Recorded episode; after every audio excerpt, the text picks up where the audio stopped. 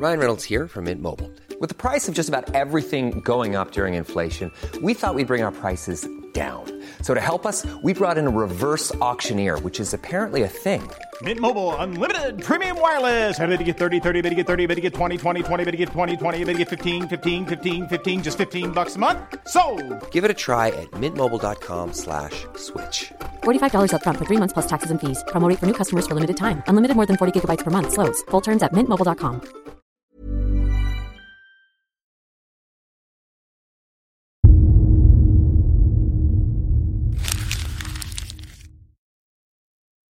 Seguirle el ritmo al país no es cosa fácil, pero en este espacio intentaremos, semana a semana y en 25 minutos, comprender juntos lo que sucede en el territorio que habitamos.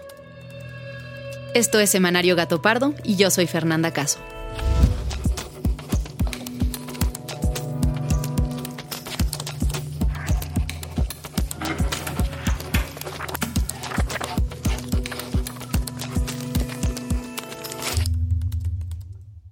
Semanario Gato Pardo está de fiesta, porque hoy llegamos a nuestro episodio número 30 y aprovechamos la conmemoración para revisar algunos números. Resulta que más del 10% de la gente que nos escucha vive fuera de México. Así que hoy queremos mandar un gran saludo y agradecimiento a todos aquellos que nos oyen desde Estados Unidos, Canadá, España, Colombia, Chile, Argentina, Francia, Nigeria, España, Rusia, Japón, Malasia, Ecuador, China, Australia y otros tantos que han encontrado en este espacio una forma de mantenerse cerca de México. Y muchos saludos y agradecimientos también a quienes nos escuchan en el territorio nacional. Una audiencia que ha continuado creciendo desde que empezamos y con la que nos emociona mucho compartir estos 25 minutos cada semana. Y bueno, ahora sí, entremos a los temas de estos días, los cuales discutimos en nuestra tradicional junta editorial. No sé qué ven ustedes, pero yo creo que lo del CIDE sin duda es un tema... Mis respetos a su revolución. El pasado viernes 19 de noviembre, cientos de alumnos y profesores del CIDE se manifestaron en la sede central del CONACIT, del que el CIDE es parte, para protestar contra el director interino José Antonio Romero, quien lleva tres meses en el cargo. Estudiantes y personal académico solicitaron su renuncia acusando abuso de poder ejercido desde su ingreso.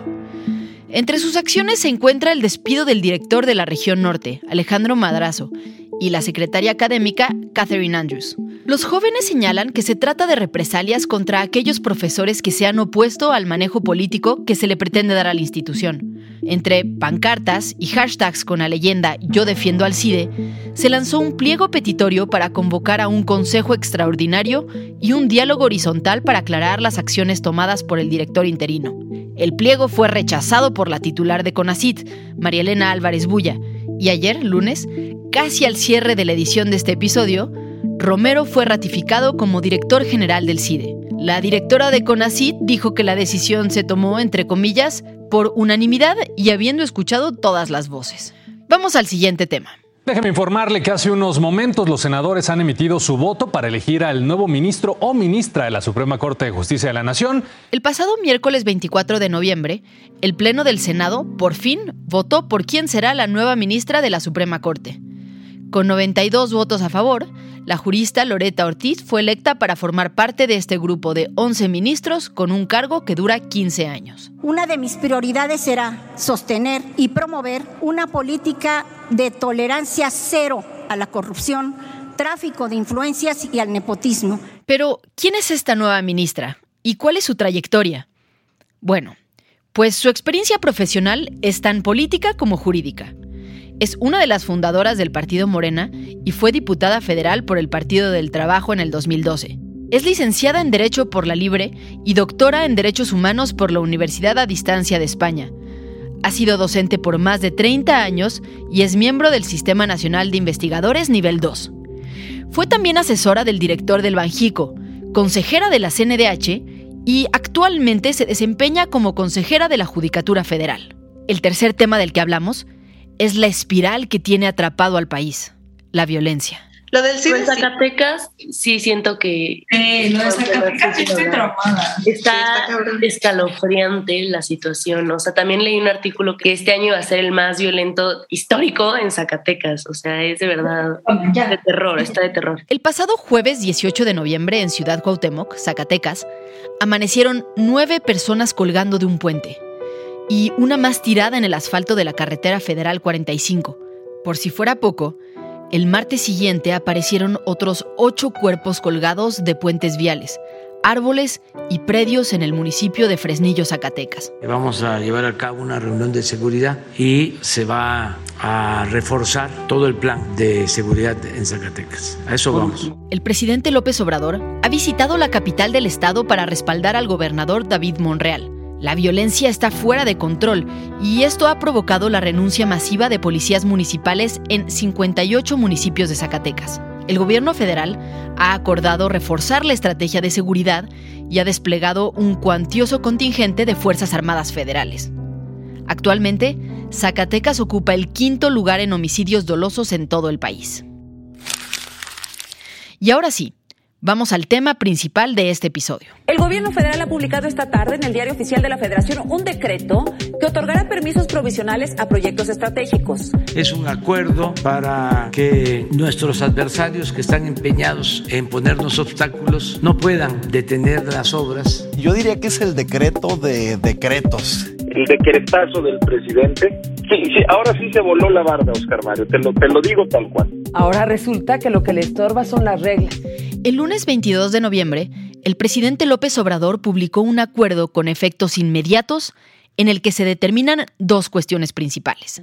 Primero, se declara de interés público y seguridad nacional la realización de proyectos de infraestructura en prácticamente todas las áreas de gobierno, cuando estos sean considerados estratégicos o prioritarios. Es decir, se refiere a las grandes obras de este sexenio, como la refinería de Dos Bocas, el tren Maya o el aeropuerto Felipe Ángeles. Segundo, se instruye a todas las autoridades del gobierno a otorgar en un plazo de cinco días los permisos, licencias, autorizaciones y dictámenes provisionales relacionadas con todas aquellas grandes obras de infraestructura, con validez de un año. Si en cinco días no se entregan, entonces se asume que la resolución es positiva y es como si tuvieran el permiso o la autorización. Analistas, abogados, políticos y usuarios de redes sociales inmediatamente estallaron con críticas y cuestionamientos de un lado y con defensas del otro. ¿Por qué? Porque ya hay voces que gritan golpe de Estado, ¿eh? Y aunque acusar golpe de Estado es evidentemente exagerado, la verdad es que el documento publicado por el presidente sí genera muchísimas dudas y podría tener implicaciones enormes. ¿Qué significa que una obra de infraestructura sea catalogada como de seguridad nacional? ¿Es constitucional? ¿Quiénes son los afectados? ¿Implica esto que se están militarizando más áreas del gobierno? Pues con estas preguntas en mente, Majo, Fabiola y yo, que somos el equipo de investigación de Semanario Gato Pardo, nos dimos a la tarea de buscar personas y entrevistas que nos permitieran entender esta polémica decisión presidencial. Fer, te mando la liga para la entrevista con Cosío para el jueves en la mañana, ¿va? Hola, Fer. Hola, ¿qué tal? Muy buenos días. Oye, pensé que iba a ser por grabación y entonces no traje mi corbata. Pero no está mal, ¿verdad? No, no, no, está perfecto. Como puede notar, el exministro de la Corte, José Ramón Cosío, es un hombre muy formal. Sin corbata, pero lucía mucho más elegante que yo, que llevaba poco de haberme despertado.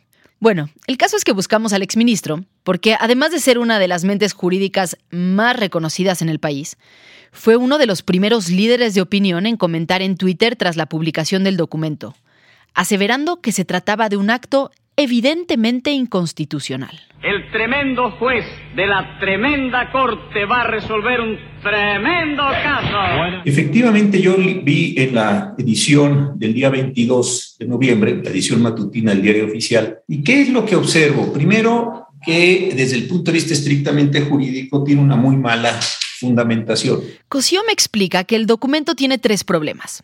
El primero es el que ya escuchamos, la fundamentación. Las autoridades únicamente pueden ejercer aquellas funciones que estén expresamente descritas en la ley. En este caso, El acuerdo de López Obrador básicamente dice que puede tomar estas decisiones como darle permisos especiales a sus megaproyectos porque él es presidente y tiene las facultades que le confiere la Constitución. Una fundamentación así de genérica y circular difícilmente se sostendría en la Corte.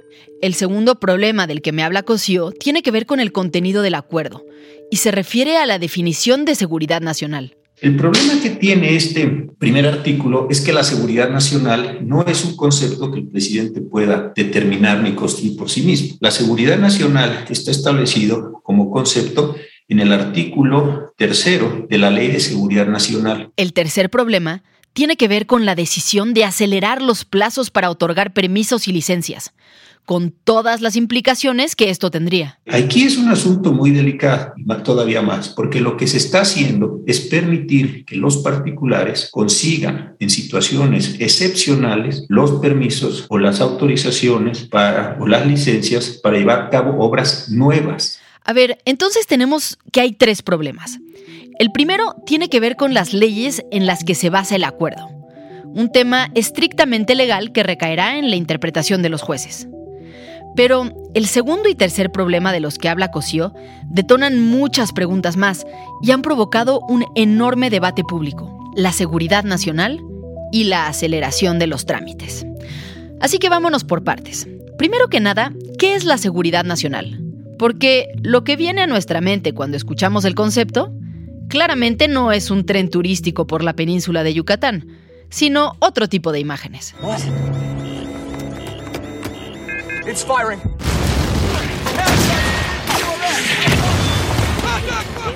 Sir, we're under attack. O, en el peor de los casos, si no pensamos en guerras, al menos sí pensamos en el ejército. Y si llegara a reencarnar, volveré a ser militar. En México tenemos un catálogo de situaciones que se consideran amenazas a la seguridad nacional y están descritas en el artículo 5 de la Ley de Seguridad Nacional.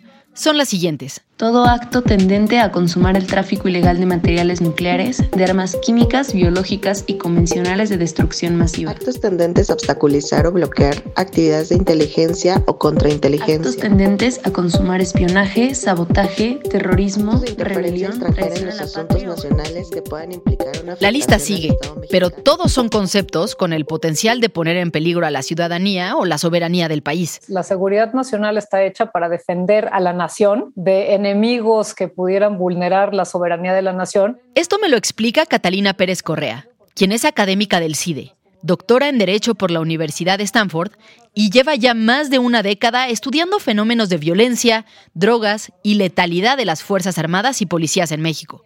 Le pregunto si hay alguna forma de encuadrar las obras de infraestructura en el concepto de seguridad nacional. Aquí lo que está haciéndose con este decreto es básicamente tratando de saltarse las normas. Digo, es un burdo intento por decir no quiero respetar las normas, las normas me estorban y entonces lo que voy a hacer es por decreto decir que no aplica ninguna de esas normas. ¿Y cómo le hago? Pues pongo este paraguas de seguridad nacional. Catalina me explica que no es que no existan obras que sean relevantes para la seguridad nacional. De hecho, Dentro del catálogo de amenazas del artículo 5 de la ley, existe un rubro que se refiere específicamente a la infraestructura. Fracción 12.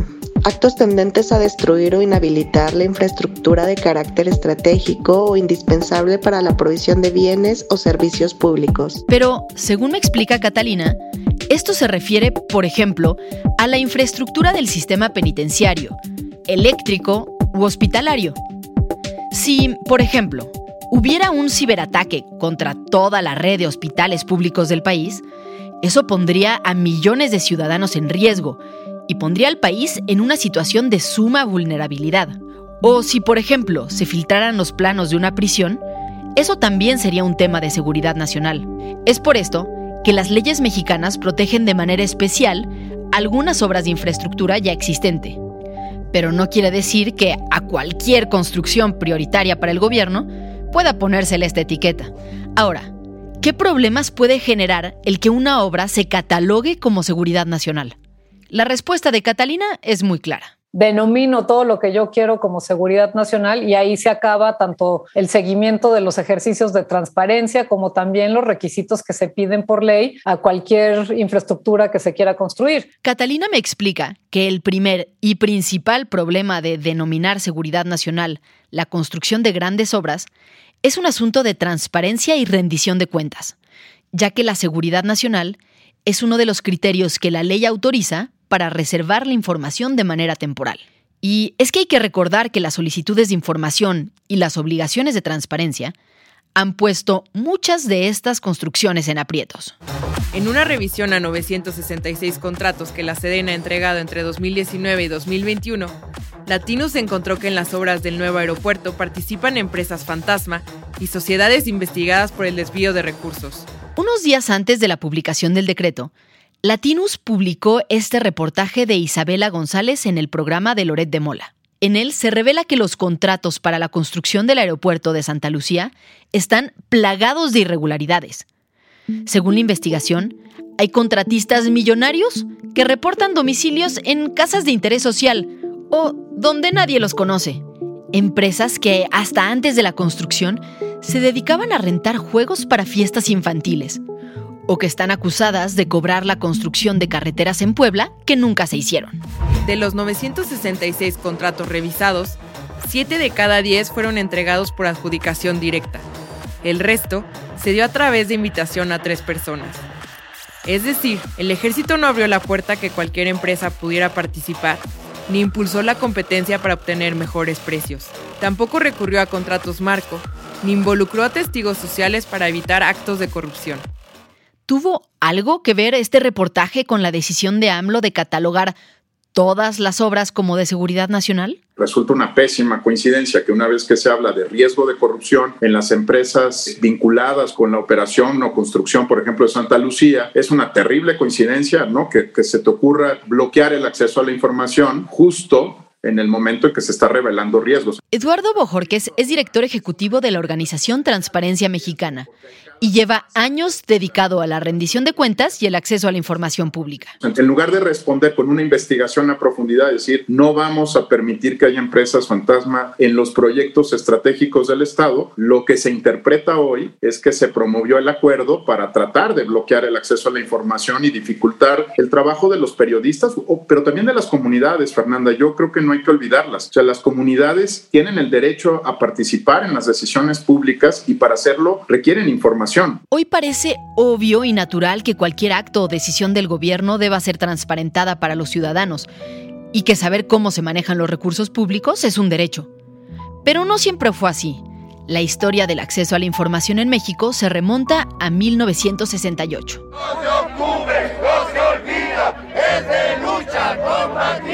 Tras la matanza de Tlatelolco y el halconazo del 71, la sociedad civil empezó a organizarse para exigir el fin del autoritarismo, que pasaba por el esclarecimiento de estos hechos y el fin de la guerra sucia contra disidentes del gobierno.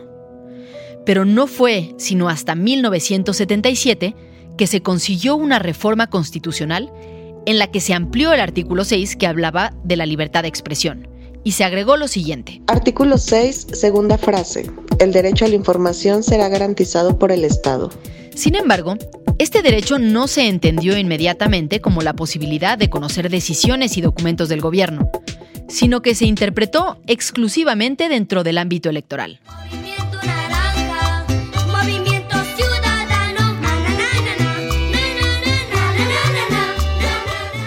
Bueno, el partido Movimiento Ciudadano no existía todavía en esa época, pero la canción es muy buena. Y fueron justamente los partidos pequeños o disidentes de los 80s y 90s quienes pelearon para que se reconociera su derecho a hacer llegar información sobre los candidatos y plataformas a los electores. Pero la sociedad civil no se quedó conforme con eso. Con el paso de los años, se empezó a buscar ampliar aún más este derecho e incluir el acceso a toda la información gubernamental. Y para esto, hubo un grupo de impulsores muy particular. En 2001, en la ciudad de Oaxaca, después de un seminario convocado por la Universidad Iberoamericana, la Fundación Konrad Adenauer, el periódico El Universal y algunas organizaciones de prensa, surgió un grupo de personas que elaboraron el primer proyecto de ley de transparencia. Este grupo de impulsores fue bautizado por el corresponsal del New York Times en México, Ginger Thompson, como el Grupo Oaxaca. Después de acalorados foros y debates en el Congreso, finalmente, el 10 de junio de 2002, el presidente Fox, en una ceremonia en Los Pinos, firmó el decreto mediante el cual se expidió la Ley Federal de Transparencia y Acceso a la Información Pública Gubernamental. Si el propio gobierno no da el ejemplo de honestidad, de ética, pues ¿qué podemos esperar? Después de una serie de reformas, llegamos a una ley muy completa y un artículo constitucional cada vez más robusto.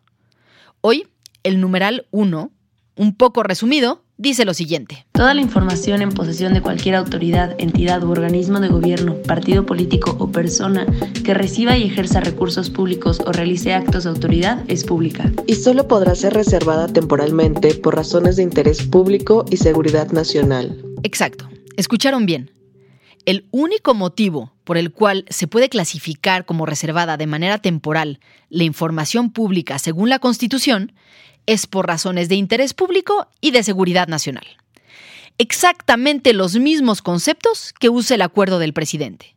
El interés público es un término muy amplio y abstracto, pero la seguridad nacional es un término que para un gobierno que ha empoderado tanto a las Fuerzas Armadas resulta muy útil.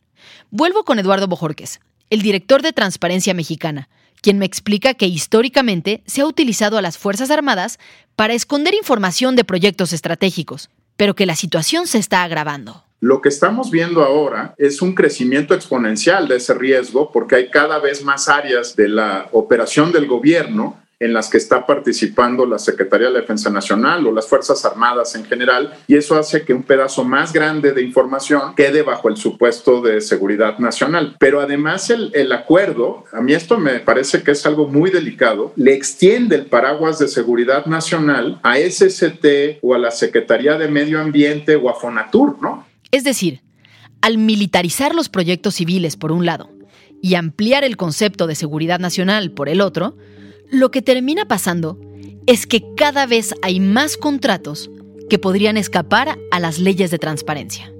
Y ahora sí, vamos al segundo problema del que nos habla el exministro. Que se acelere la entrega de permisos y licencias para otorgarlas en un plazo de cinco días. Catalina Pérez Correa la académica del CIDE, me explica las implicaciones de esto. El tren Maya, por ejemplo, está detenido y está detenido porque hay pues, derechos de las comunidades que están siendo afectadas, hay este, normas de protección del medio ambiente que no se han podido resolver, obstáculos de las normas, porque pues, están básicamente infringiendo una enorme cantidad de normas. Y entonces ahora, en lugar de decir, bueno, pues quizás este proyecto no lo podemos hacer en la forma que lo queremos hacer, vamos a ver cómo sí lo podemos hacer, la respuesta es, pues vamos a emitir un decreto que categorice todo esto como seguridad nacional y ahí ya podemos seguir adelante sin tener que fijarnos en qué dice la ley. Para poder construir obras de tales magnitudes, es necesario cumplir con una serie de lineamientos que dictan las leyes ambientales, además de garantizar el respeto a las reservas naturales, consensuar con los pueblos originarios y demostrar la viabilidad técnica y económica del proyecto. Es decir, Existe una serie de requisitos establecidos en tratados internacionales, en la Constitución y en las leyes. Si un gobierno no cumple con todo esto, se abren caminos legales para detener la obra. En octubre de este año, el director nacional de Fonatur informó que 327 personas han interpuesto 25 amparos contra la construcción del tren Maya. Como subraya la especialista y doctora Valeria Sousa en un artículo que escribió ayer para Gato Pardo, el Centro Mexicano de Derecho Ambiental, SEMDA, publicó una larga lista de violaciones a los derechos humanos y ambientales, por las que organizaciones denuncian la obra del tren Maya. Ahí se detalla que Fonatur ha deforestado 144 hectáreas de selva sin tener los permisos correspondientes y sin tomar en cuenta las medidas cautelares. En el caso de la refinería de Dos Bocas, en enero de 2019, la Agencia de Seguridad, Energía y Ambiente multó con 13.900.000 pesos a la empresa SCCA por el desmonte de vegetación en el predio donde se construiría la refinería. Esto después de otra denuncia del SEMDA quien argumentó que no se contaba con un estudio de impacto ambiental ni con usos de suelo apropiados. Con el acuerdo recientemente publicado, el presidente busca que los permisos se otorguen de manera expedita y sin necesidad de pasar por todos los requisitos legales. Es un acuerdo para agilizar trámites y que por los eh, trámites burocráticos no se detengan las obras. Vuelvo entonces con el exministro Cosío para hacerle una última pregunta. ¿Qué medidas se podrían tomar legalmente contra Mira, este? Pero a ver, creo que la- las cámaras de diputados senadores, aunque es difícil, tienen las mesas directivas en cada una de ellas, podrían promover una controversia constitucional. Dos, podría promoverlas el INAI, que de hecho se ha circulado en medios que lo va a hacer, porque el INAI lo que dice, y tiene toda la razón, que se tiene que hacer una calificación caso por caso y conforme a reglas preestablecidas de qué sí afecta a la seguridad nacional y qué no afecta a la seguridad nacional, y no como en este caso de todo durante un año es de seguridad nacional. Tercero, podría ser que la Comisión Federal de Competencia Económica, por razón de violación a los principios de sana competencia, pudiera también presentar una controversia. Y sí veo la posibilidad de que las personas pudieran promover amparos Este será un tema que sin duda dará mucho de qué hablar en los siguientes meses. Y en Gato Pardo lo seguiremos muy de cerca para mantenerte informado. Por ahora estamos llegando al final de este episodio, pero no queremos que te vayas sin antes comentar los temas de los que debes estar pendiente esta semana. Ayer comenzó la vacunación contra COVID-19 para adolescentes de 15 a 17 años que viven en la Ciudad de México. Los menores que quieran vacunarse deben haberse registrado y recibirán un mensaje con fecha y hora de su cita. Y ya empezó la edición 35 de la Feria Internacional del Libro, la FIL de Guadalajara. Se inauguró con un discurso del escritor nicaragüense Sergio Ramírez, exiliado por presiones del gobierno de Daniel Ortega. El encuentro editorial concluirá el 5 de diciembre y contará con la participación de más de 600 autores de 46 países. Muchas gracias por habernos escuchado y gracias también a quienes hicieron posible este episodio. Alejandra González Romo, Guillermo Sánchez y Sandra Barba en la selección de temas y elaboración del guion. A Joaquín León en el diseño creativo, María José Vázquez y Fabiola Vázquez como asistentes de investigación y Pablo Todd de Mano Santa por la producción sonora. Nos encontramos aquí mismo, la próxima semana, en Semanario Gato Pardo.